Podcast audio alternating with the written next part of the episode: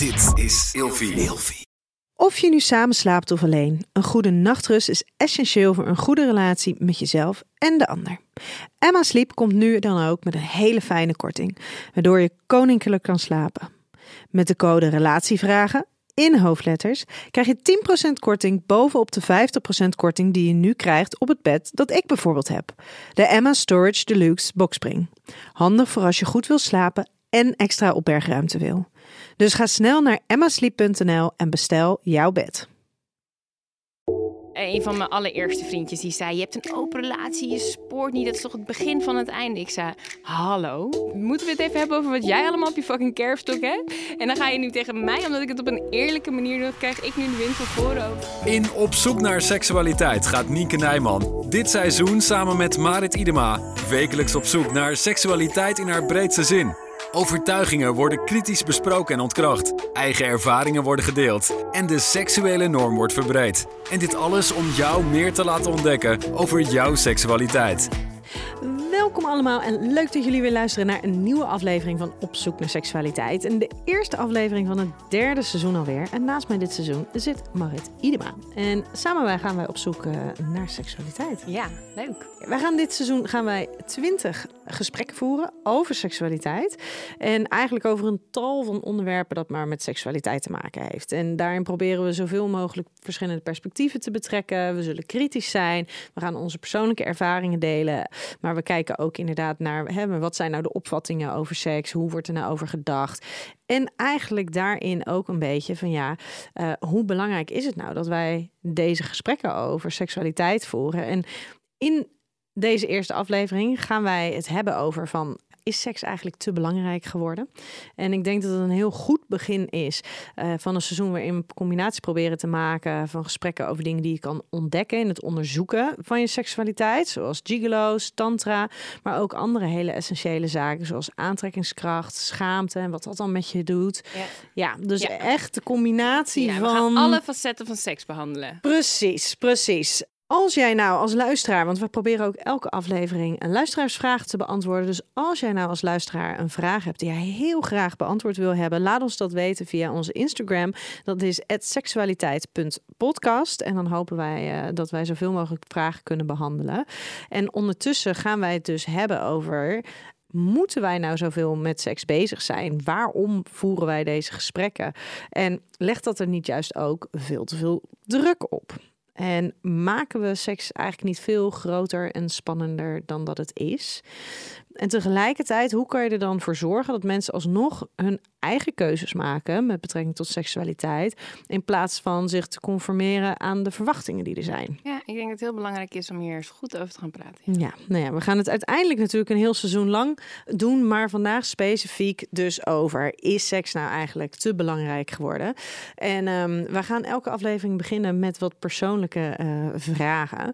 Want Marit, hoe belangrijk vind jij seks? Ik vind seks toch wel echt heel belangrijk. Het is wel wat jou en je partner onderscheidt van alle andere relaties die je hebt in je leven. En ik merk ook wel echt dat als mijn partner en ik een tijd geen seks hebben, dat dat heeft echt effect op onze relatie. We zijn ja, licht geraakter, uh, minder mail tegenover elkaar. We hebben veel meer ruzie op het moment dat we dus geen seks hebben.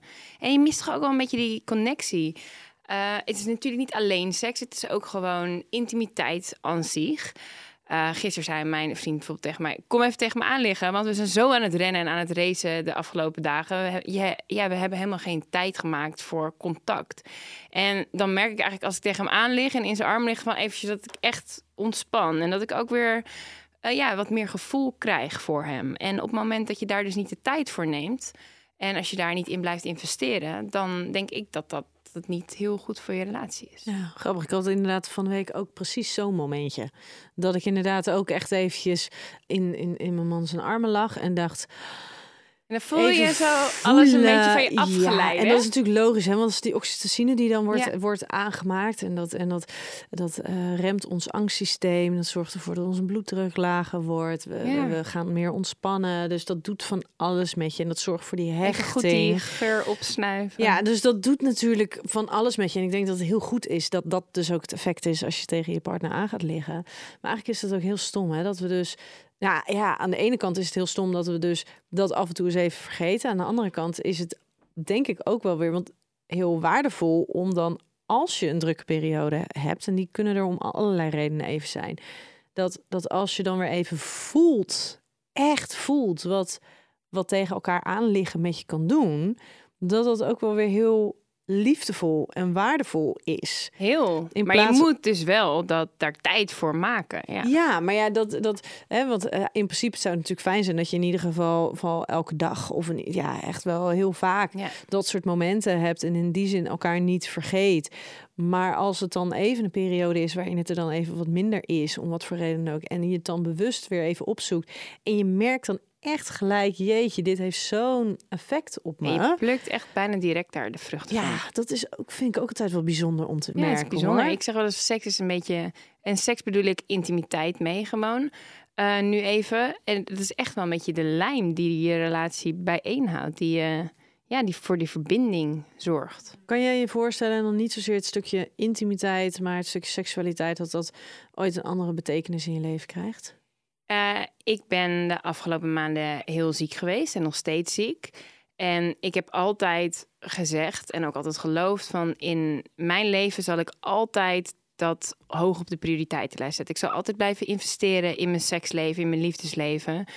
Alleen was daar nu gewoon echt, echt, echt geen ruimte voor. En je merkt wel ook wat dat met je doet als mens. Weet je, dat het is toch ook wel een beetje deel van mijn identiteit. Je bent ook geliefde en dat ben je dan allemaal niet meer. En ik was zo ziek vaak dat je me echt niet eens kon aanraken.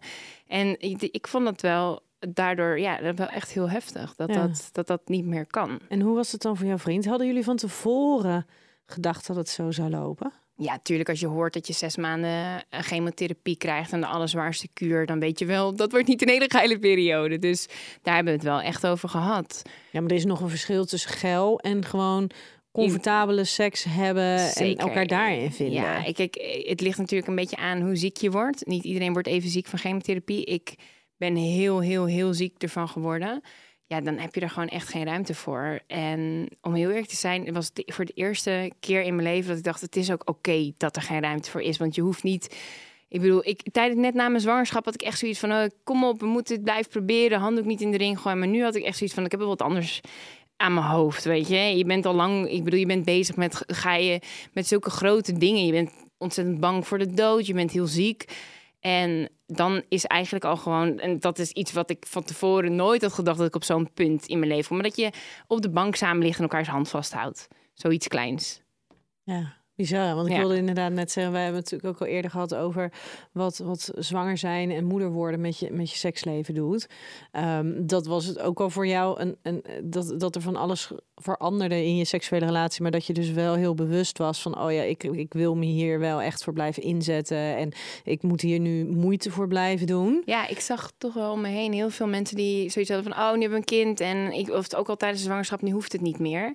En ik geloof wel heel erg dat het belangrijk is om in elke fase te blijven investeren in je, in je seksleven. Want juist ook in de moeilijke fases kan je er zoveel profijt van hebben. Want dan ben je juist geïrriteerd naar elkaar toe. En dan, zo de laatste paar dagen eh, was ik best gestrest. En dan juist merk je dat als je dat opzoekt, dat je, dat, ja, dat je daar echt profijt van hebt. Ja, maar moet je nagaan als je dan dus, uh, periode van zwangerschap naar zeg maar het eerste jaar van die kleine naar het ziek zijn. Dan zit je natuurlijk zo ineens alweer op een periode van twee jaar. Ja, langer al, ja. Dat, dat jouw seks niet meer helemaal van jou is. Nee, en ook dat je...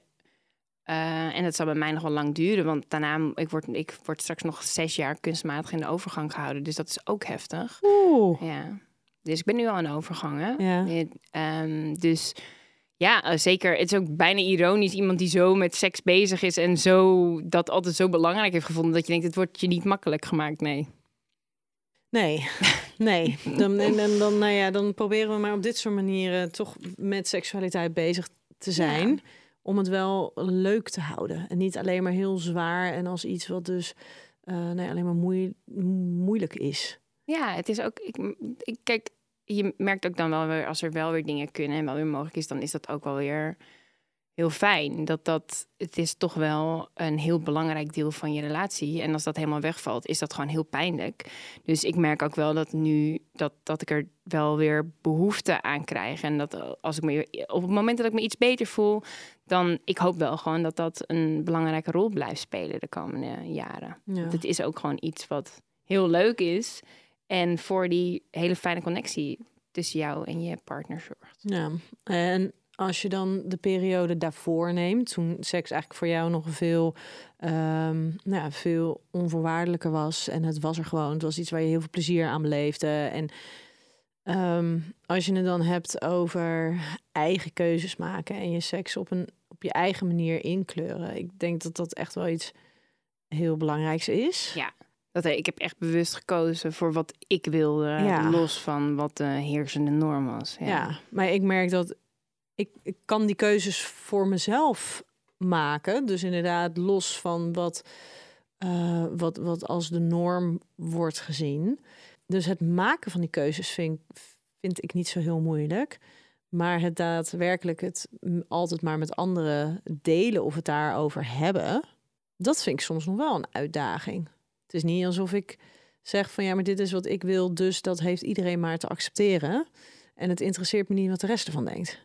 Waarom interesseert het je zoveel wat de rest Nou, ik weet niet of het me zoveel interesseert. Maar ik denk enerzijds denk ik ook, ja, als je geen andere keuzes zou maken ehm, dan andere mensen, ga je het dan wel met iedereen delen?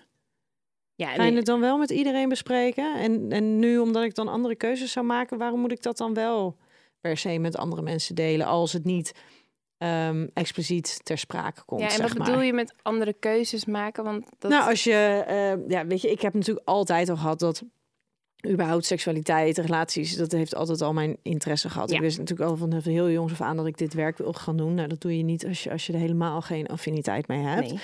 Nee, um, weet je, maar als je kijkt naar het aantal seksuele partners wat ik heb gehad. Ja, er zijn mensen die, die er minder hebben gehad. En dat is ja, nooit okay, dat nou ja, maar dat is niet iets waar ik, um, waar, waar ik spijt van heb of waar ik me voor schaam of wat dan ook. Maar het is ook niet iets waarbij ik dat altijd maar aan de grote klok ga hangen. En maar is het niet... met iedereen naar Maar dat snap breng. ik. Maar de meeste vrouwen hangen dat niet aan de grote klok. Omdat het in onze maatschappij nog steeds nat dan is om als vrouw ervoor uit te komen dat je met veel mannen seks hebt gehad. Met veel vrouwen. Ja, maar ik vraag me dan dus, ja... Um, maar misschien ben je ook gewoon een persoon dat niet per se heel graag over zijn privéleven praat. Dat kan nee, ook. Ik vind over sommige dingen vind ik helemaal niet erg. Maar ik vraag het me ook altijd af: wat is de toegevoegde waarde om uh, alles maar te delen over hoe je je seks indeelt? En als mensen oprecht geïnteresseerd zijn, vind ik het niet erg. Maar ik hoef niet te gaan oversharen zonder dat daar de context voor is. Ja, dat, ik snap heel goed je punt. Waarom ik er ook bewust voor heb gekozen, ten eerste is ook omdat ik er natuurlijk over schrijf. Maar ook omdat ik vind dat heel veel mensen nog steeds en terwijl dat helemaal niet fijn is, eigenlijk een soort van in de kast leven. Mhm. En heel veel mensen durven helemaal niet ervoor uit te komen dat ze bijvoorbeeld een open relatie hebben. Zeker vrouwen niet. Hè. Vrouwen zijn heel bang om dan als slet uh, gezien te worden. Laatst kwam ik een vrouw tegen uh, die me vertelde dat ze in een dorpje in Breda woonde. En nou, ze leeft echt een compleet dubbel leven. Um, haar uh, vriend en zij, nou, ze hebben een open relatie. Haar vriend had met iemand anders gezoend. Die was ge gezien door haar vader. En in plaats dat ze zeiden van... hey, wij Dit hebben... Is een, een regeling, het is oké. Hebben ze gezegd van, oh ja, hij is vreemd gegaan, echt super erg. Is hij op het matje geroepen bij die vader, moest hij vertellen dat hij er had bedrogen en nooit meer. Dan denk ik, wow, weet je? Zo heftig. Fucking heftig, toch? En dat ik denk van, oké, dus zo zit onze samenleving. Ik leef echt in een bubbel, maar uh, in mijn wereld is het helemaal oké. Mijn ouders weten alles, mijn vrienden hebben zelf ook allemaal vergelijkbare relaties. Maar een heel groot deel van Nederland en zeker van de wereld is het helemaal nat dan om een niet-monogame relatie te hebben. Dus ik denk wel, hoe meer mensen er eerlijk voor uitkomen, hoe eerder andere mensen ook denken van, oh, het is oké. En dan misschien langzaam maar zeker dat dat een beetje verschuift en dat die norm een beetje opgerekt wordt. En dat het niet alleen maar is van, oh, je moet een monogame relatie hebben, anders spoor je niet. Maar het hele lastige is natuurlijk wel dat als je dus daarmee, want dat, dat hebben we natuurlijk een periode geleden gezien over met uh, Steven Brunswijk en, uh, en Ayla, ja, zijn precies, vrouw. Goed voorbeeld. Wat daar dan dus gebeurt, wat daar dus aan commotie omheen ontstaat. Ja, leg nog even uit wat er gebeurt. Nou ja, eh, de, de, Steven Brunswijk, die, eh, nou ja, die, de- die werd op camera vastgelegd toen hij met een andere vrouw aan het, eh, aan het zoenen was op de, ja, op, de, gay- Juice channel- Ja. channels, hè? We, Ja, op de Juice channels was het allemaal. ja. En het was ook nog eens op de Gay Pride. Dus Gay het Pride. Evenement waarbij hè, ze zeggen alles is oké. En iedereen, precies. maar ondertussen is er dus iemand die toch de behoefte heeft gehad om een filmpje te maken van iemand die, nou ja, waarbij dat kennelijk dus niet oké was. En vervolgens werd dat enorm in de media naar buiten gebracht over dat hij zou vreemd gaan, dat het allemaal niet goed zou zijn. En vervolgens kwam daarna gelukkig al heel snel eh, de reactie dat zijn vrouw daar helemaal van af was. Sterker nog, zijn vrouw stond erbij. Sterker nog, volgens mij, maar die weet ik niet helemaal Volgens mij zeker. reageerde hij, vond ik heel scherp. Hij reageerde van, heb je ook een foto gemaakt van mijn vriendin die daarnaast met iemand anders stond te zoenen? Ja. Zoiets zei, zei ja, hij. Heel precies. Dus het was helemaal, al, weet je, ze helemaal transparant, helemaal open. Sterker nog, ze waren allebei, stonden ze ongeveer binnen een vierkante meter. Dus het was helemaal oké. Maar als je dan kijkt wat voor media-aandacht daarvoor is. know, en dus wat, wat een oordeel. Dat is En wat een oordeel, hè? En sowieso vind ik dat met die juice channels op dit moment. Denk ik, jezus, hoe vaak het gaat over dat iemand met iemand anders heeft gezoend. En Ja. hoe ze dan die mensen kapot maken. Dat ik denk, waar gaat het over? In dat opzicht is, is het nog zo ontzettend bekrompen. Ja, maar wat ik, wat ik daarin heel erg kwalijk vind, is dat je hebt dus gewoon samen onderling maak je afspraken. En in principe is natuurlijk seks en, en je relatie is iets heel privés.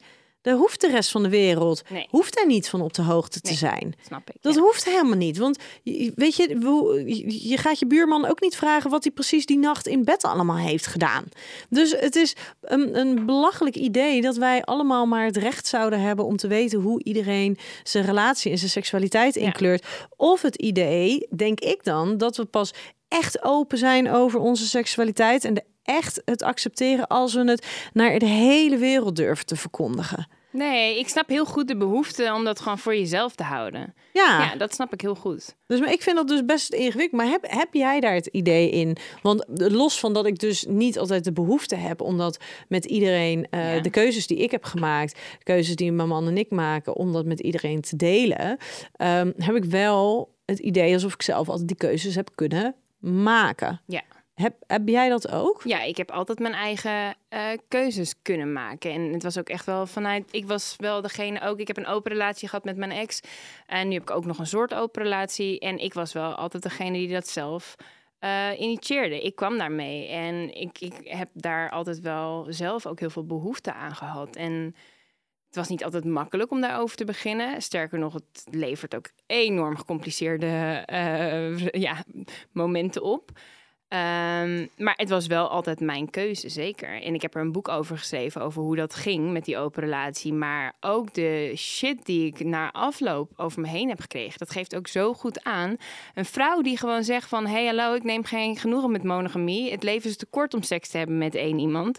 Die wordt echt voor rotte vis uitgemaakt. Ja, en niet alleen seks hebben met één iemand. Het gaat natuurlijk veel meer. Het gaat om de aandacht. Het gaat om de, de, de verbindingen die je met andere mensen aangaat. om- Het- ja, ja, de kanten van jezelf die je ontdekt Ja, in contacten precies. met anderen. Ja, en, ik, kijk- en weet je wat ik altijd het aller, aller, aller grappigste is misschien niet het goede woord, maar ik vind het wel altijd heel tekenend. Er zijn zo vaak mannen die dan daar iets over zeggen, die waarvan ik ook denk, je gaat zelf vreemd. En dan ga je tegen mij zeggen dat het belachelijk is. Mijn ex bijvoorbeeld, die, mijn, een van mijn allereerste vriendjes, die zei, je hebt een open relatie, je spoort niet, dat is toch het begin van het einde. Ik zei, hallo, we- moeten we het even hebben over wat jij allemaal op je fucking kerfstok hebt? En dan ga je nu tegen mij, omdat ik het op een eerlijke manier doe, krijg ik nu de wind van voren over. Dat, maar dat is wel hoe mensen redeneren. Vreemd gaan is oké, maar wie het open en bloot bespreekt en wie dat de goede afspraken met elkaar maakt, dan spoor je niet. En Bizar, hè? ja, en wat ik ook heel confronterend vind altijd, is dat je wordt gezien als een bedreiging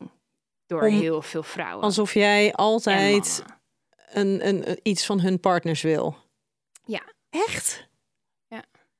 Ah, Ja, dat is echt wel dat ik dacht van, oké, maar doordat ik een open relatie wil, ga ik niet ineens je vriendje afpakken. nee, maar dat Ik is toch hetzelfde als dat mannen fuck? ineens helemaal in paniek raken als ze een vriend van horen dat een vriend van hun homoseksueel is, omdat ze dan dadelijk dat een van de eerste dingen die ze altijd zeggen, zolang je maar niet eh, verliefd op mij wordt of zo. Ja. Dan denk ik, waar, waar haal je het vandaan? Ja.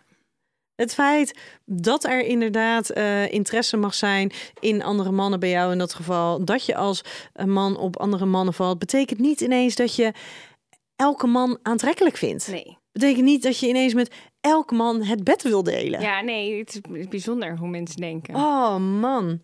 Hey, maar eh, eh, trek jij je dan in zo'n situa situatie wel, wel iets aan van wat andere mensen vinden? Het is niet leuk. Dat, dat, ik zou liever willen dat ik allemaal positieve berichtjes kreeg. Van, oh, wat leuk dat je dit aankaart en eh, go for it, weet je. Dat, het is, ik, ik heb echt wel heel veel hele nare berichten gekregen. Ik denk dat niemand daar heel gelukkig van wordt. Dat, maar ik heb een dikke huid, dus ik kan dat wel, wel hebben. Ja, dat is toch helemaal shit liever dat je niet. die dikke huid moet hebben. Ja, ja. Maar dat is echt, ik bedoel, zo geëmancipeerd is onze samenleving nog niet. Ja. Ik bedoel, want als een man hiervoor uitkomt, is het echt wel wat anders dan als een vrouw dat doet. Ik wil niet zeggen dat iedereen staat te juichen, want het blijft wel. Maar het is, ik denk niet, je krijgt niet zoveel echt op je dat van, van hoer, slet en dat soort shit die ik allemaal over me heen kreeg. Nee, Ja, heftig hoor. Ja. Maakt dat dan ook dat je geneigd bent om er minder open over te zijn? nee. Het was ook al open, weet je. Het is, het is ja, Dat- ja, maar daarna, wat je daarna Hm. deelt. Want jij deelt nog steeds wel eens dat je naar feestjes Ja. toe gaat. En zelfs tijdens je ziek zijn. Ja. Dat je... Ja. Krijg je daar ook shit over? Of wordt dat Ja. dan weer in die context aangemoedigd dat ze zeggen... jeetje, wat, wat goed dat je dit doet of wat nou, knap? Of... kijk, er is altijd, laten we zeggen, 90% is positief en er is altijd 10% shit die je over je heen krijgt. Dus ben ik ook wel gewend nu na al die jaren heel veel delen. En het boeit me niet echt. Ik vond het lastiger dan denk ik in het begin van die open relatie kreeg ik ook echt iedereen in mijn omgeving had. Ik was natuurlijk ook best jong. Eh, ik was zo'n 22 toen ik hiermee begon. En iedereen had zoiets van: waarom zou je dit doen? Je sport niet. En dit is toch alleen maar aandacht zoeken. En dat, dat vond ik lastiger. Dat je de hele tijd de mensen die echt belangrijk voor je zijn, dat je een soort van moet verantwoorden. Ehm, dat vond ik dan moeilijker. Ja, ja. Hey, wij, gaan, ehm, wij gaan door naar de luisteraarsvraag. Hmm. Hey, en heb jij nou als luisteraar een, eh, een vraag voor ons waarvan jij wil dat wij die gaan beantwoorden? Laat het dan even weten via Instagram, seksualiteit.podcast. Nou, deze vraag komt van een 31-jarige vrouw.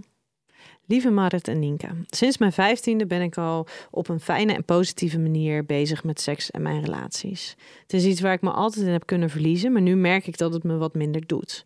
Ik heb het gevoel dat ik bekend sta als iemand die heel seksueel is, maar nu merk ik dat ik te druk voel om daaraan te voldoen, terwijl ik daar geen behoefte aan heb. Moet ik nieuwe dingen gaan proberen om te zien of er iets is dat mijn aandacht trekt en ik toch weer met seks bezig kan? Of mag ik het ook even laten? Ik geloof wel echt dat je. eh, kijk, ik zeg helemaal niet dat je moet gaan experimenteren met orgies of allemaal extreme dingen. Maar ik geloof wel dat als je een relatie hebt en je raakt uit die flow, dat je er niet zo heel makkelijk meer in komt. En dat betekent niet dat je drie keer in de week seks moet hebben. Maar ik geloof wel. Ik heb bijvoorbeeld een tijd lang toen het heel lastig werd met mijn. eh, tenminste, toen mijn vriend en ik het heel zwaar hadden. eh, toen we net ons kindje hadden gekregen, hadden we afgesproken. We doen het één keer in de week. Ook al hebben we er geen zin in, we gaan het gewoon doen. En ik merkte wel, in het begin zag ik, dacht ik, jezus, moet ik nu echt seks gaan hebben? Ik moet er echt niet aan denken. Ik wil slapen, laat me met rust. Maar ik merkte wel, waar we het net over hadden, al die positieve effecten van seks, merkte ik nadien wel. En wat bij mij wel echt zo is, als je eenmaal bezig bent, dan vind ik het eigenlijk altijd vanzelf lekker. Ja, dat is met heel veel. Ja, zeker heel vrouwen veel. werken wat Ja. dat betreft echt als een dieseltje. Ja, precies. Dus je moet even inkomen en dan denk je, oh, en daarna ben ik altijd blij dat ik het heb gedaan. En hoe het ook werkt, is de volgende keer heb ik er weer wat meer zin in. Terwijl als je Mhm. denkt van, weet je, ik heb even geen zin in seks, dan kan je zo vijf maanden, zes maanden geen zin in eh, geen seks meer hebben. En kijk, in dat opzicht, er is ook best veel onderzoek naar het libido gedaan eh, de laatste jaren. Het libido bestaat eigenlijk niet, hè, zeggen ze. Het is meer, ja, je kan, je moet je seksualiteit prikkelen. Het is niet zo dat het een, een drift is zoals honger, weet je, dat we Komt niet zomaar het ineens. komt niet zomaar. Nee. Je moet het wel een beetje aanwakkeren. Dus als het niet aangewakkerd wordt en als je daar niet zelf je best voor doet, ja, dan heb je een, eh, ja, heb je zo een hele lange tijd geen seks. Ja, maar aan de andere kant is het natuurlijk ook zo dat als je, hè, je- dat gaf je net zelf ook aan, van ja, eh, met het ziek zijn was er gewoon helemaal geen ruimte Nee, voor geen- seks. En dat was eigenlijk voor het eerst dat je merkte, oh ja, nee, nu, nu kan het er dus echt gewoon even niet zijn. Ehm, maar daarvan denk ik van, ja, maar seksualiteit is een leven lang in beweging. En er zijn nou eenmaal fases waarin het er minder is. en het dus ook ja. minder prioriteit Absoluut. heeft. En nu is natuurlijk het, het ziek zijn, ondergaan van zo'n zo'n behandeling... is natuurlijk wel heel heftig. Heel- Ehm, dat, dat, dat, dat wens ik natuurlijk niemand toe. Maar het is wel heel duidelijk van... ja, dan... dan dan is het bijna alsof je toestemming hebt om het er niet te laten zijn. Alsof Ja, je dan Maar toestemming zien hebt. mensen in de zwangerschap ook. Hebben Ja, maar maar dat je denkt, ja. oh, nu heb ik Nee, maar dat- een reden dat- waar het niet meer hoeft. Dat, dat is ook zeker wel zo. Maar ik denk wel dat in andere situaties zichzelf, mensen zichzelf wat meer toestemming mogen geven. Weet je, en er zijn heel veel mensen, en dat is een beetje stom, want als je zeg maar, zijn mensen die hebben dan geen behoefte aan, aan seks, maar vervolgens hebben ze dus geen seks, omdat ze er geen behoefte aan hebben. Maar je krijgt ook meer. Maar ze veroordelen zichzelf er soort van wel op, omdat ze het idee hebben, ja, maar ik moet wel seks hebben. Maar Dus dat is ja. helemaal shit. Ja, en meestal als je een relatie hebt, dan, heeft, dan loopt dat niet helemaal gelijk. Dan Heel heeft, vaak niet. Ja, en daar gaat het natuurlijk pas echt botsen. Op het moment dat de een wel bepaalde behoeftes heeft, terwijl de ander denkt, nou, ik ben echt toe aan een seksbreak. Ja, terwijl ik ook wel weer denk, dat is natuurlijk ook een beetje een relatie. Is ja, als de ene op, om wat voor een reden dan ook, weet je, stress op werk is gewoon een enorm belangrijke eh, eh, factor in, in, in hoe- nou ja, hoeveel je in contact staat überhaupt met jezelf. Echt, Laat staan met je seksualiteit. Ehm, dus als jij weet van hé, hey, maar je partner die zit nou eenmaal even in een fase waarin er van alles gebeurt, dat je dan ook wel even die ruimte kan geven van hé, hey, het, is, het is nu oké. En ehm, nieuwe dingen proberen kan zeker helpen. Maar ik denk wel dat daarin een soort van de motivatie vanuit jezelf mo- moet komen. Hè? Nieuwe dingen, nieuwe prikkelingen, nieuwe dingetjes een beetje onderzoeken. van, je moet is er er echt iets? zin in hebben maar je- het moet doen. wel vanuit motivatie vanuit jezelf komen. en niet omdat je het idee hebt dat anderen verwachten dat jij een seksueel wezen bent. Dus moet je daar maar aan voldoen. Dat slaat natuurlijk helemaal Nee. nergens op. Alsof je als topsporter nooit Ja. even mag zeggen: hey, dit jaar doe ik even eh, niet maar- mijn best. Oké, maar heel even concreet, want kan je dan zeggen, ik, nou, doe even twee maanden niks? Hoe, hoe... Dat zou, dat zou kunnen. Ja. Maar in ieder geval jezelf die toestemming geven. Van weet je, als ik nu even twee maanden helemaal niks doe. De wereld vergaat niet. Nee, de ik word er geen slechter mens Je van. wordt er absoluut geen slechter mens van. Maar ik denk wel dat als je een relatie hebt en je twee maanden dus geen, geen seks hebt en dat dat niet per se heel goed is voor je Nee, maar waar je wel, voor jou werkte het heel goed om te zeggen: hey, we gaan toch die één keer in de week seks hebben. De meeste mensen, terwijl ze goed in hun seksualiteit zitten, goed in een seksuele relatie zitten, komen ze ook niet aan die één keer per week. Hè? Dus het een beetje in perspectief ja, plaatsend. Eh, voor jou, jij weet van jezelf al, ehm, seks is in principe heel goed eh, beschikbaar voor mij. Dat kan ik heel makkelijk bij. Ik vind het leuk. Het is makkelijk voor me. Ik kan er lekker makkelijk inkomen. Het is iets wat me heel erg veel oplevert. Dus als je het hebt over die drempel van. ehm, ik, ik, ik voel in principe niet die behoefte nu, maar ik weet dat het goed voor me is. Die drempel is in principe maar heel klein Voor bij mij. jou, voor jou, ik je voor eens. jou. Terwijl voor Ja. andere mensen Ja. is het alsof ze de, de, de, de fucking Mount Everest over Oké, moeten. ben ik met je eens, maar dan denk ik, die drempel is al groot. Als je dan zo'n lange tijd het niet gaat doen, dan is die drempel nog drie keer zo groot. Ja, tenzij, en dat is dus een beetje het bijzondere, want die drempel wordt heel vaak heel groot, omdat er dus in die drempel allerlei verwachtingen, dit, negatieve gedachten, allerlei overtuigingen van, van over seks verscholen zitten. Ik moet, ik moet, ik moet, maar ik wil niet. Dus die mensen geven zich helemaal niet de toestemming om te zeggen. Ik hoef even niet. En wat je vaak Mm. ziet in jezelf de ruimte geven, dat zien we bijvoorbeeld heel concreet bij, eh, eh, bij in, in, in, in therapie wel eens. Dat we zeggen van oké, nou, de, de komende twee maanden ehm, mag er geen seks plaatsvinden. En afhankelijk van de hulpvraag, eh, of dat ook niet met het, het strelen van de geslachtsdelen is, of enkel alleen coïtus, dat dat niet mag. Maar de boodschap wordt: ga elkaar aanraken, ga elkaar strelen. En wat je dus dan ziet, is dat als ze van mij toestemming krijgen om geen seks te hebben, is dat ze gaan ze weer voelen, ze gaan weer ervaren, ze kunnen echt in het contact met hun partner staan.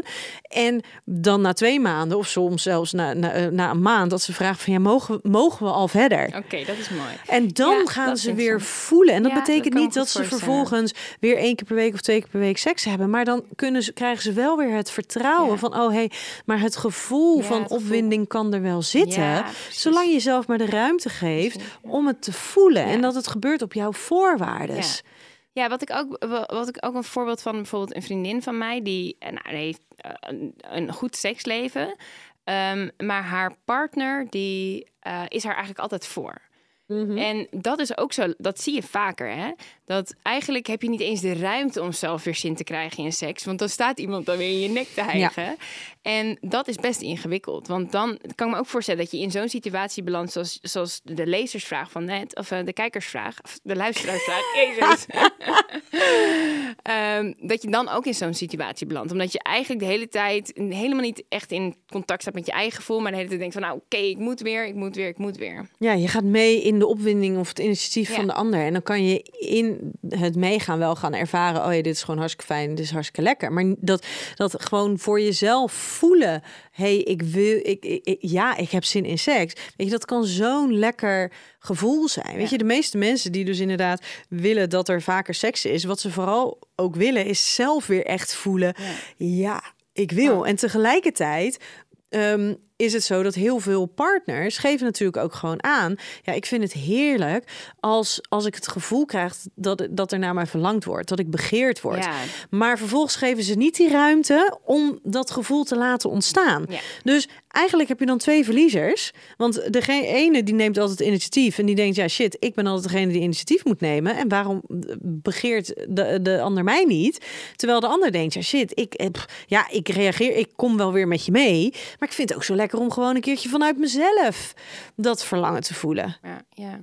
En hoe ga je ermee om als je dan zegt van, nou, ik neem even op zich, vind ik het heel mooi wat je zegt. Van, oké, op het moment dat je even een tijdje, nou, de druk is er even af, zodat je weer kan gaan voelen. En dat, dat, die, dat die drang weer echt vanzelf komt. Maar hoe ga je dan om met een partner die daar niet hetzelfde in staat? Nee, ja, daar gaat natuurlijk eh, het, het- het communicatie over. Van ja, maar wat, wat, wat levert het je op? Weet je, als je doorgaat zoals dat je nu doorgaat, met de spanning, met de frictie, komt dat ten gunste van de seksuele relatie. En wat je toch wel vaak ziet, is dat zeker in, eh nou ja, dat, dat, zo zie ik dat natuurlijk vaak in therapie dan komen. Als ik dus uitleg van, goh, hey, dit is wat we gaan proberen, in de hoop dat dit er gaat gebeuren, dat ehm, heel vaak mensen dan toch geneigd zijn van, ja, weet je, nu is het er niet, of nu is het er waarvan maar erg eenzijdig. Ja, alsjeblieft, laten we dan maar even helemaal geen seks hebben. Dan weet ik waar ik aan toe ben. En als daar dan ook nog eens de mogelijkheid ontstaat dat er ook nog eens een beetje initiatief en, en gevoel bij mijn partner ontstaat, nou, alsjeblieft. Want heel veel eh, mensen vinden het natuurlijk ook vervelend. eh, het idee dat hun partner vooral seks heeft met hun omdat zij dat willen. Ja, tuurlijk, dat wil je helemaal niet. Nee. Nee. Dus, dus dat is natuurlijk een beetje een soort van de keerzijde. Ja. Je kan wel zeggen van ja, maar hè, dan hebben we helemaal geen seks de komende twee maanden. Ja, maar wil je dan een Ja. partner die altijd alleen maar seks met jou heeft omdat jij seks wil? Ja, en wat is seks, hè? Vind je niet dat de nadruk ook veel te veel op penetratie ligt? Ja, absoluut. Maar dat ja, absoluut. En daarvan zou het zo mooi zijn als mensen seks een veel, eh, veel bredere definitie van seks gaan krijgen. Want daar maken ze hun eigen seksuele relatie ook zoveel rijker mee. Ja, want dan hoef je ook niet die van vaak. Ik kan me heel goed voorstellen dat voor mijzelf ook dat je denkt van nou, pff, ik heb geen zin in het hele radplan, maar ik wil best even, weet ik veel, een beetje hand- en spandiensten. Daar heb ik Ja. best zin in. Of gewoon alleen al zoenen, Ja, naakt zijn, zoenen, elkaars lijf voelen. Ja, dat is heerlijk. Ehm, ja, dat ja. is heerlijk. Maar dat hoor ik dus ook wel eens van vrouwen om me heen. Is dat ze zeggen: Ik ga niet uitgebreid met mijn vriend tongen. Want dan denkt hij meteen dat dat tot seks gaat leiden. Ja, maar dan ben je alleen maar jezelf aan het beperken. Ja. Nee, maar dat is wel lastig. Ja. Ik bedoel, ik vind het heerlijk. Dat kan ik wel echt met mijn eh, vriend. Dat we gewoon even tongen. Ja. Maar dat het niet meteen ergens toe hoeft te leiden. Nee, en daar zie je heel erg het verschil tussen mensen die eh, in principe gewoon heel prettig eh, seksleven of in ieder geval een hele fijne seksuele relatie die niet hebben. seksueel gefrustreerd zijn ook, denk ik. Ja, nee, noem het Ja. seksueel gefrustreerd, maar in ieder geval voor mensen waar de seksuele relatie niet complex is en mensen waarbij die wel complex is. Want bij mensen waarbij die seksuele relatie niet zo complex is, daar kan je zien, zal je zien dat die mate van intimiteit heel ver kan oplopen en dat er op elk moment gezegd kan worden: "Schat, ik vond het heerlijk, slaap lekker." Ja. Of het nou gaat En dat zonder dat iemand zich heel erg afgewezen Precies, dus Ja, of het nou mooi. gaat over lekker zoenen, over knuffelen, over strelen, over masseren, over samen douchen. Weet je, het zijn allemaal dingen die gewoon kunnen en dat er dan kan worden aangegeven of van tevoren of tijdens of nou ja, als de een van de twee ermee klaar is, van ik vond het heerlijk en nu is het klaar. Ja. Of hey, ik lijkt me heerlijk om even lekker te zoenen en voor de rest niks, maar wel even die. Ja. En daarvan zie je Ja. dus dat als die seksuele relatie niet complex is, dat dat allemaal kan, maar dat daardoor ook een veel rijkere intimiteitsbeleving er is. Ehm, terwijl mensen bij wie die seksuele relatie wel zo complex is, dat je dan er dus tegenaan loopt dat ehm, ja, elke zoen, ja, wat nou als? Ja. ja. elke streling, ja, maar wat nou als? Weet je, dus dat wordt zo complex, maar dan krijg je dus ook een heel arm intimiteitsstukje. En dat is dus als je het hebt over, over Oh, maar de... zou ik gevoelens van paniek krijgen dat je denkt iemand wil wat van Oh, ja, maar dat is toch hartstikke shit? Vreselijk, ja. En als je dan dus gaat kijken naar dat hele vraagstuk van ja, maar is seks te belangrijk te worden? Nou, in dat geval is er in ieder geval iets volledig verkeerd gegaan Ja, maar met, het gaat met wel- hoe seks ja. wordt ervaren, Ja, beleefd en, en wat de ideeën daarover zijn. Wat de ideeën inderdaad erover zijn. En het is, gaat dan gewoon heel erg mis bij de verschil, het verschil in behoeften. Ja. Nou ja, maar ook gewoon waarschijnlijk de individuele eh, ideeën, opvattingen over, ja, maar hoe ziet seks er dan uit? Ja. En wat is dat dan? Ja. En de manier waarop het dus nu geprofileerd wordt, hoe het nu naar buiten wordt gebracht, is wel echt een soort van dat je denkt, Ik kan daar niet aan voldoen. nee. Ja. We gaan wel snel door, Ehm, want, anders, want anders gaan we veel te veel behandelen wat we eigenlijk straks ook nog allemaal gaan eh, bespreken. Tenminste, denk ik dat we daar nog aan komen. Want wij gaan naar de waar niet waar. En ehm, het bijzondere is, wij, eh, wij gaan dan elke keer proberen we aan de hand van wat onderzoekjes eh, een waar en niet waar vragen slash stellingen te bedenken. Maar het hele lastige met onder, onderzoeken die gaan over seksualiteit, is dat de mate van sociaal wenselijke antwoord ongekend hoog is. ja, dat is ook bijvoorbeeld met onderzoeken naar vreemdgaan. Er wordt zo vaak aan mij gevraagd, heel veel mensen gaan vreemd, maar er is geen... Nee, er zijn helemaal Nee, geen. En dat zullen altijd liegen. Ja, oh, en want mensen zijn altijd bang voor de reactie Ja. van de ander. Dus houden altijd rekening met, met, met een ander in het antwoord wat ze geven. Maar daardoor krijg je dus enorm vertekende beelden. Dus we gaan ons best doen om af en toe even wat, wat Ja. onderzoekjes erbij te halen. Maar Nienke wel, gaat even duiden. nou ja, wel met de aantekeningen erbij van hè, het, Ja. het is nogal eens vertekenend. Nee, goed dat je het zegt. Zeker. Ehm, seks wordt minder belangrijk als je oud wordt. Nee. Niet waar? Nee, niet waar. Want wat denk je? Kijk, ik moet kiezen tussen ja en nee. Maar dus, dus dan kies ik nee. Want eh, ik denk dat seks iets is dat op alle leeftijden heel erg goed positief effect op je relatie en op je leven. Eh, eh, ja, dat, dat, dat, dat, het blijft gewoon iets heel moois. En je ziet ook, hè, ik heb nu bijvoorbeeld, ik ken iemand die eh 40 is, net vrijgezel, tweede jeugd. Echt, die ervaart net zoveel opwinding als ik tijdens mijn hoogtijdagen. nou, toen is ik een 40 open ook nog niet heel oud, Nee, hè? oké, maar alle leeftijden heeft het over. Oké, 50. La Helene van die is wat, 55, heeft een spetterend seksleven. Ehm, dus, het, dus het is wel echt iets wat op elke leeftijd nog kan. Wat echt niet alleen maar in je, in je twintige jaren. Want als ik denk aan wat is nou de leeftijd waarop je het aller, allergeilst bent... dan is dat toch wel van 20 tot, tot 30 dan of zo. Ja, volgens mij hebben vrouwen hun hoogtijdagen begin 40. Ja, maar weet je waardoor dat komt, denk ik? Doordat je dan wat zelfverzekerder bent en al die dingen waar je je jarenlang aan hebt gestoord. Denk, Ja. fuck het ook echt maar. Dus je durft je veel meer te geven. Ja. Je kent je lijf veel beter. je kent je lijf, ja, ja. dat is wel grappig. Jij noemt net eventjes alleen van Rooyen. Ik heb daar echt, toen werd ik echt weer zo duidelijk geconfronteerd met mijn eigen, nou ja, gewoon met mijn normale denken, waarbij je dus aannames gaat doen, laat ik het zo zeggen. Ehm, ik was het boek aan het lezen van haar eh, seksdagboek. En nou ja, daar, daar beschrijft ze dan inderdaad elke keer als ze seks heeft gehad en de orgasmes die ze heeft. En, en dan ergens, halverwege het boek ergens staat ehm, dat ze, ze seks hadden gehad en dat ze een orgasme had gekregen door haar partner. En dat dat eigenlijk niet zo heel erg vaak gebeurt dat het door haar partner is. Want meestal pakt ze haar speeltje erbij en doet ze het zelf. Toen dacht ik, oh, dit is wel even een eye-opener. En niet zozeer voor mij in, in mijn eigen seksualiteit, maar gewoon ook wat breder. Van oké, we hebben dus een vrouw die dus eh, inderdaad heel erg in contact staat met haar seksualiteit, daar heel erg open eh, over is. En als zij dus klaarkomt in het seksuele contact met haar partner, is dat dus doordat ze het zelf doet. Niet omdat haar partner haar zoveel orgasmes geeft. Dat gebeurt ook wel eens, maar er stond letterlijk dat het een uitzondering is, omdat het niet zo vaak gebeurt.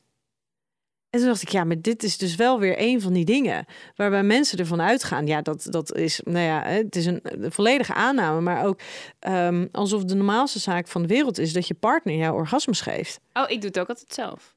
Ik, ik, ik kom wel eens klaar door mijn partner. Maar um, als we penetratieseks hebben, zorg ik altijd dat ik mezelf vinger of dat ik een speeltje heb of whatever. Want weet je, als je en moet stoten en moet vingeren, ja, dat is heel ingewikkeld. Dus hoe fijn dat we in deze tijd leven en dat we sextoys hebben. Um, dus ik doe het precies op dezelfde manier als ja, ja. Maar ik vond, ik vond ja. heel bijzonder hoe dat daar stond. Dat ik, oh ja, dit is dus ja ook weer zo'n aanname. Ja. En hoe we dus invullen hoe mensen seks hebben. Terwijl dat dus helemaal nooit. Uh, nee, we weten maar het niet... gebeurt wel veel te weinig. Hè? Want dan zeg ik, ik zeg ook heel vaak, ook van jongs af aan doe ik dat al. En dan zei ik van ja, ik vinger mezelf gewoon heel vaak tijdens penetratieseks. En dan zeggen ze van ja, maar dat, dan, durf je dat dan? Hoe pak je dat dan aan? Dat is nog steeds echt iets wat, wat best wel een, stap is voor heel veel mensen. Dat is eigenlijk zonde. Hey, maar van Helene, want we hadden het namelijk over seks wordt minder belangrijk als je ouder wordt. Wel heel mooi dat we nu het over Helene hebben in de context van ouder worden. Uh, deze is natuurlijk wel een beetje een soort van, hè, want je hebt het over het minder belangrijk worden als je ouder wordt. Wat we weten is dat uh, seks vooral verandert. Hè, sowieso met vrouwen in de overgang krijgen ook weer een andere relatie met hun lijf, hormonale, hormonale veranderingen. Um, seks verandert vooral. Um, of het minder belangrijk wordt, nee, dat is natuurlijk bepaal een, dat bepaal je zelf. Maar onderzoek laat zien dat um, 83% van de mannen en 61% van de vrouwen tussen de 55 en de 79 jaar seks erg belangrijk vinden. Um, en als je dan kijkt naar hoeveel procent seksueel actief is, zie je dat voor de 57 tot 64 jaar is 73% seksueel actief. Nou. Dat is best, ja. best veel. Um, 65 jaar tot 74 jaar is 53% seksueel actief. En 75 tot 85 jaar is 26% seksueel actief. Uh, vrouwen zijn minder vaak seksueel actief dan mannen. En wat ik wel een hele interessante vond, was dat meer dan de helft uh, van de 50-plussers heeft seksuele problemen. Meer dan de helft, ook als gevolg van medicatiegebruik, maar ook.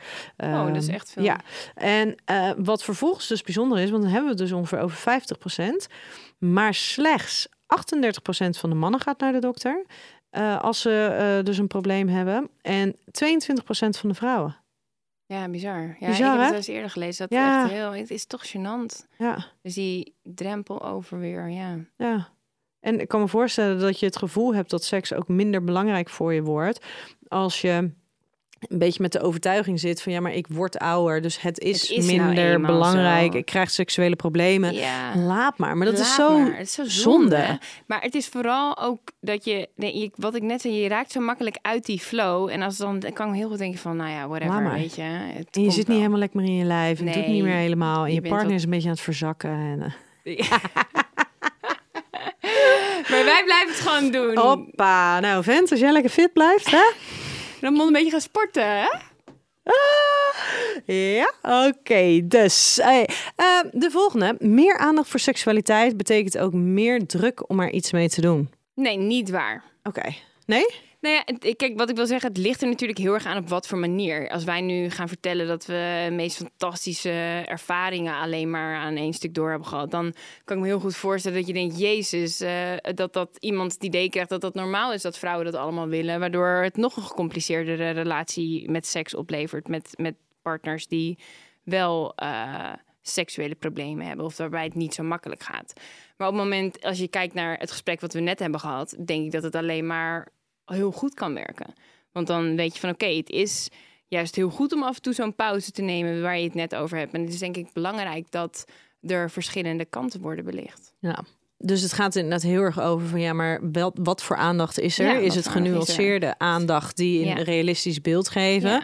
Maar wat we bijvoorbeeld wel echt zien bij um, jongeren, hè, zien we ook heel mooi in onderzoeken terug, dat daar heel veel druk wordt ervaren om iets met seks te doen.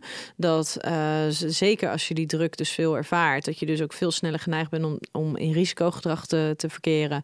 Of dat je dingen doet die je eigenlijk niet wil, in grensoverschrijdende innovaties terechtkomen. En tegelijkertijd daar het bijzondere, hoe meer jongeren weten over dus inderdaad de genuanceerde kant van seks, hoe beter zij in staat zijn om eigen keuzes te maken en grenzen te stellen. En dat werkt natuurlijk door naar um, de volwassenen toe. Ja. Dus hoe meer je weet over seksualiteit en hoe meer je in staat bent om uh, nou ja, daar voor jezelf echt een beeld van te schetsen wat jij wil en echt bij je eigen seksualiteit te komen, ja.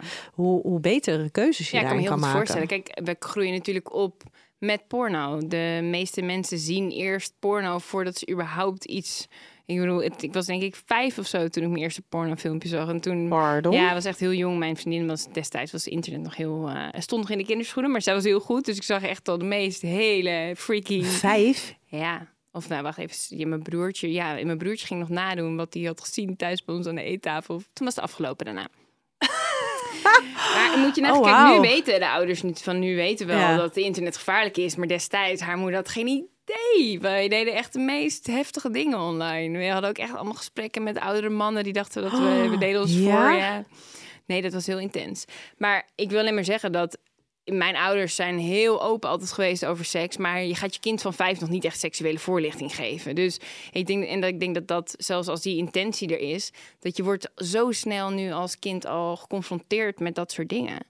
En ik kan me wel heel erg voorstellen dat dat niet goed is. En dus je hebt over seks is overal op dit moment. Maar echt goede informatie en informatieve. Uh, dat is er te weinig. Denk ja, en tegelijkertijd zie je dat de leeftijd waarop jongeren seks hebben telkens hoger wordt. Ja, is nu 9 dus dat is, ja, Dus dat is heel bijzonder hoe dat werkt. Ja, dat is heel bijzonder. Ik heb nog uh, vier stellingen voor jou. Yes. Als de seks niet goed is binnen de relatie, zegt dat wat over de relatie? Ja. Ja? Ik denk dat het toch wel het fijnst is als je een echte match bent, ook op seksgebied. Ja, maar wat nou als je gewoon allebei seksueel gezien absoluut niet vaardig bent? Dan ga je ervoor zorgen dat je vaardig wordt. Als je Marit Idema heet. Ja, oké, maar kijk, ik bedoel, ik vind wel dat het een uitgangspunt moet zijn dat je het fijn hebt samen in bed. En je hoeft echt niet de circus de Soleil uh, uit te voeren, maar je kan wel gewoon denken van, oké, wat zijn, wat, wat vind jij lekker, wat vind ik lekker en hoe kunnen we tot elkaar komen? het hoeft echt niet elke week, maar ik denk wel dat het belangrijk is dat, uh, ja, ja dat, dat, dat je tevreden bent. Ja, het lastige is, ik zie, ik zie best wel stellen en dan gaat het dus echt over, uh, over schaamte, over onzekerheid, over de seksuele vaardigheden. Gewoon hoe dingen moeten, hoe mensen moeten bewegen, hoe dat, weet je, ook alleen zoenen. Weet je, zijn er gewoon echt wel mensen die, die heel veel mensen die zoenen heel lastig vinden en onhandig vinden. En weet niet goed, ik zie jouw gezicht van alles doen. Maar dat dat, dat echt heel lastig is. hoe dat, hoe kan je hoe dat werkt. kan zoenen? Dat kan ik ja, maar het, met elkaar niet lekker kan zoenen. Ja, maar het is, het is natuurlijk best lastig. Want het zijn zoenen. Um, uh, vrije, um, uh, orale seks, masturbatie. Dat zijn natuurlijk wel vaardigheden die je moet leren. leren. En vervolgens een beetje zelfvertrouwen in opdoen, zodat je dat ook daadwerkelijk kan. En niet iedereen heeft die luxe van meerdere ervaringen. Uh, de, van van dat, dat ze zich daar comfortabel bij voelen, dat ze überhaupt zelfvertrouwen hebben. En daarin vind ik het af en toe echt wel heel soort van sneu om te zien dat mensen dan echt gewoon, nou ja ja, maar ze niet weten wat ze moeten doen. Ja, maar ze zetten wel de eerste stap. Ze belanden wel bij jou. En ja, maar ze, ze moeten het wel zelf doen. Ja. En vervolgens moeten ze roeien met de riemen die ze hebben. Ja, het probleem is, jij bent seksuoloog. Ik ga ze niet leren. Niet maar wat je wel kan doen, is bijvoorbeeld... Ik ben wel eens... Uh, uh, ik heb wel eens een stuk geschreven over uh, een sekscoach... die het wel wat dingen voor. Ja, maar, die, maar daar ga, heftig, ja, precies. En dat ga ik als therapeut ga dat, niet, doen. Dus wat ik ze wel kan doen is inderdaad, uh, of aanraden is inderdaad gewoon om te gaan oefenen. Je kan inderdaad wel workshops ja. uh, volgen. Ik ben een keertje, dat was heel netjes. Waar kwam geen, de, de, ik bedoel, het was gewoon op een soort van dildo. Ben ik op aftrekcursus geweest. Ja, nou zoiets. Dat soort dingen. En bij, het is ook uh, leuk om samen te doen. Hè? Bij Cheeks hebben ze natuurlijk ook van die workshops met allemaal dingen. Soms wel een beetje iets voor gevorderden. Maar dat zijn natuurlijk wel mogelijkheden om je vaardigheden echt letterlijk bij te schaven. En dan denk ik, ja, zegt het dan echt wat over de relatie? Nee, dat zegt niet over de relatie, maar ik denk dat de intentie er moet zijn om er wat van te maken samen. Want wat je vaak, wat, wat je wel eens ziet, is dat uh, ik denk van oké, het is het niet, nou laat maar. En dat het dan heel ongemakkelijk wordt. Mhm. En ik denk dat op het moment dat dat stuk intimiteit niet goed zit, dat dat toch wel echt wat over je relatie zegt. Hmm. Als je dan, want dat betekent wel dat een van twee in ieder geval heel onzeker is, die zich niet op zijn gemak voelt. Of beide. Of beide. Maar ik kan je voorstellen dat je je niet op je gemak voelt door als je elkaar aanraakt. Ik bedoel, dat zegt dan toch wel wat over je ja, relatie. nou, ik zie het dus heel vaak gebeuren. Maar kan mensen je... dat ze echt ook tijdens de sessie, weet je, dan zie je dat, je dat ze elkaar gaan troosten of willen troosten en dat het gewoon niet lukt. Maar kan je, een- vind jij dat dan een goede relatie? Kan je als je er. Nou, ik, als zie, je zo... ik zie vooral twee mensen die, die heel veel moeite hebben met elkaar daarin te vinden. Maar ik weet dus ook niet of ze dat met een ander wel zouden kunnen vinden. Nee, precies. Dus dat, ik denk dat gewoon sommige mensen zijn in dat.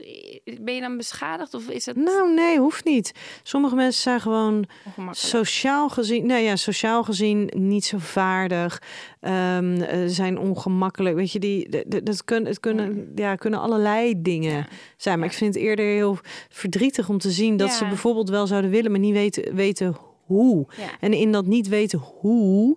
Eh, is het niet zo, gaat het niet alleen maar over de intentie en oh, we fixen dit wel even. Dus het, ja, nee, het is oh, heel ja. gecompliceerd. Maar ik denk wel dat het een mooi streven is dat je die, dat, dat samen op zoek gaat naar Hoe dan wel? hoe het beter kan. En ik denk dat, ja, het zegt wat over je relatie, maar betekent niet dat je het niet kan redden samen. Ik denk alleen dat het wel eh, extra hard werk is om het samen te redden, dan als het helemaal vanzelf gaat en helemaal fantastisch is. Ja, maar en daar vind, eh, is dus bij mij altijd wel de vraag van ja, maar ligt dat dus aan de relatie? Of zouden ze dit in elke andere relatie? Ik denk dat dat precies laatste- hetzelfde. Ja, dat denk ik wel.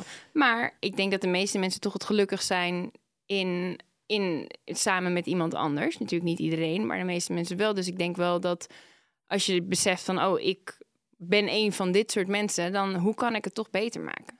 Ik denk wel dat je kleine stapjes kan zetten. Hoe vaak je seks hebt, zegt wat over hoe belangrijk je het vindt. Of hoe belangrijk je partner het vindt. Eh, nee, Ja, nee. nee. Want je kan ook gewoon één keer per week, één keer per maand, één keer per twee maanden seks hebben. En het nog steeds zo belangrijk vinden. Ja. Nee, dat ben ik helemaal met je eens. Ja. Men is te veel bezig met de verwachtingen en overtuigingen die er zijn over seks. En te weinig met wat ze zelf nou eigenlijk willen met hun seksualiteit. Ja, zeker. Ja, absoluut. En heb jij, want jij zei net, je refereerde in het begin al eventjes naar de bubbel waarin jij zit, waarin alles kan, waarin alles mag. Eh, zie jij dat daarin ook nog steeds gebeuren?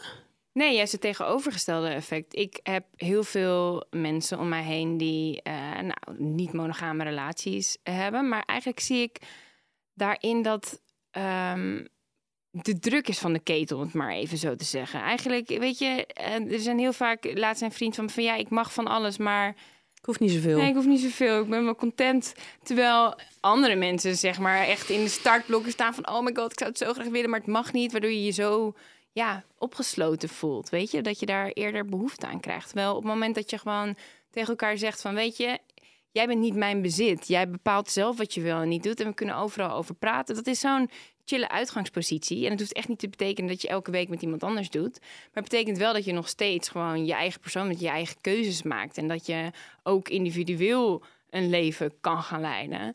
En ik denk dat het er juist voor zorgt dat, eh, ja, dat, dat het niet zo'n issue is. Dat het gewoon wat gechillder gaat allemaal. Ja. Maar ik vraag me dan af, hè, want er zijn natuurlijk heel veel overtuigingen over seksualiteit, of boodschappen, ideeën over hoe het zou moeten. Er is een, is een norm.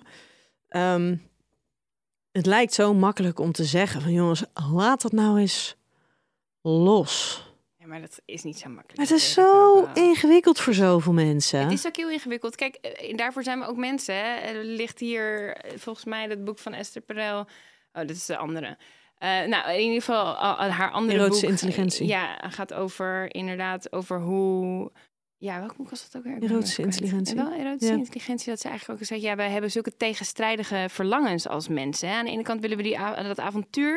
En aan de andere kant willen we die geborgenheid. En ook... Oh, het is ook, we zijn ook fucking hypocriet, want we willen zelf wel van alles, maar we willen liever niet dat onze partner eh, de hort opgaat. Dus dat is gewoon allemaal heel erg lastig. Weet je, we zijn aan de ene kant heel erg gebaat bij monogamie om misschien onze kinderen op te voeden. Maar aan de andere kant zijn we totaal niet in de wieg gelegd voor monogamie. Dus Ja, maar sommige mensen wel, hè? Sommige mensen wel. Want, Niet allemaal, absoluut, absoluut. Dat, dat, dat non-monogamie is voor sommige mensen echt, een no-go. echt een no-go. Dan moeten ze echt hun vingers niet aan gaan branden. Nee, ik ben ik helemaal mee eens. Kijk, wat ik gewoon heel mooi zou vinden, is als we de norm los zouden laten en als we per stel of per persoon zouden bepalen van wat past nou eigenlijk bij mij. En niet omdat je buurvrouw en omdat je ouders eh, een bepaalde relatievorm aangaan, dat jij diezelfde aangaat. Maar dat je echt gewoon even kritisch kijkt van, is monogamie haalbaar voor mij? Ja, maar los van de monogamie. Ja. Je, je seksuele wensen, Ja. behoeftes, eh, alles. Ja, En, en dan ook nog eens het kunnen verdragen dat als het volgend jaar anders voelt, dat je dat dan ook aan kan. Ja. En dat je dan niet helemaal van slag bent omdat je denkt, oh shit, ehm, ik, ik zat toch anders in elkaar of mijn seks kleurde zich toch anders. Maar dat je dat dus ook gewoon ehm, nou ja, kan, kan ervaren en, en weer mee kan nemen. Ja, het komt echt in golven. En ik denk dat je dat ook moet beseffen. Dat het nu eventjes, dat je even een dipje hebt, betekent niet dat het niet meer goed komt. Nee, en dat het ook niet eens per se bestempeld hoeft te worden als een dipje. Maar gewoon als, Is dit is even hoe het is. Dit is gewoon even Ja. hoe het is. Ja, ik denk dat dat belangrijk is inderdaad. En dat er ook meer begrip vanuit de ander dan Ja. voorkomt. Ja, dat dat dus ook het is, zeg maar, die dans die je doet als, als partners. Ja, het kan zomaar zijn dat, dat seksualiteit zich ehm, ineens heel erg aan het ontwikkelen is bij je partner en bij jou niet. Ja, dat, dat kan. En dan hoe, zeg maar, dat je daar dus ook wat flexibeler in wordt. Dat je de ander niet hoeft te remmen, maar zelf ook niet over je eigen grenzen hoeft te gaan. Dat dat dus wat meer, Ja. meer in beweging komt. Ja. En dan gaan we naar de laatste stelling. Ja. Eindeloos gesprekken voeren over seksualiteit gaat uiteindelijk het verschil maken in hoe iedereen zijn seksualiteit kleurt. Nee. Eindeloos, sowieso klinkt dat niet zo top. Het gaat heel lang Eindeloos duren. in slaap. Nou, natuurlijk niet bij iedereen. Ik bedoel, lang niet iedereen is daar, staat daarvoor open of is daar überhaupt geschikt voor. Nee, ik denk dat het belangrijk is dat we gesprekken blijven voeren over seks. En ik denk dat het, dat, dat belangrijk is dat we beseffen dat het een heel belangrijk onderdeel is van een leven, van, van een relatie.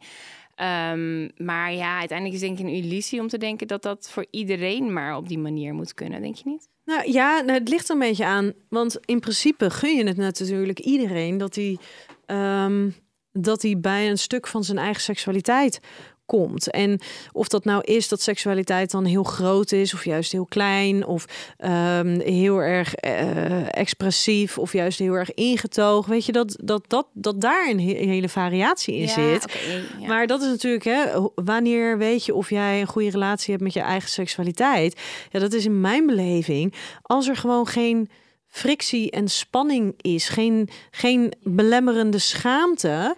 En vervolgens ja, is er een enorm kleurenpalet waar je uit kan kiezen. En dat hoeft dus niet voor iedereen heel, heel groots en meeslepend te zijn. Dat mag ook in het besef zitten van... hé, hey, maar ik heb een keertje gehoord in een gesprek...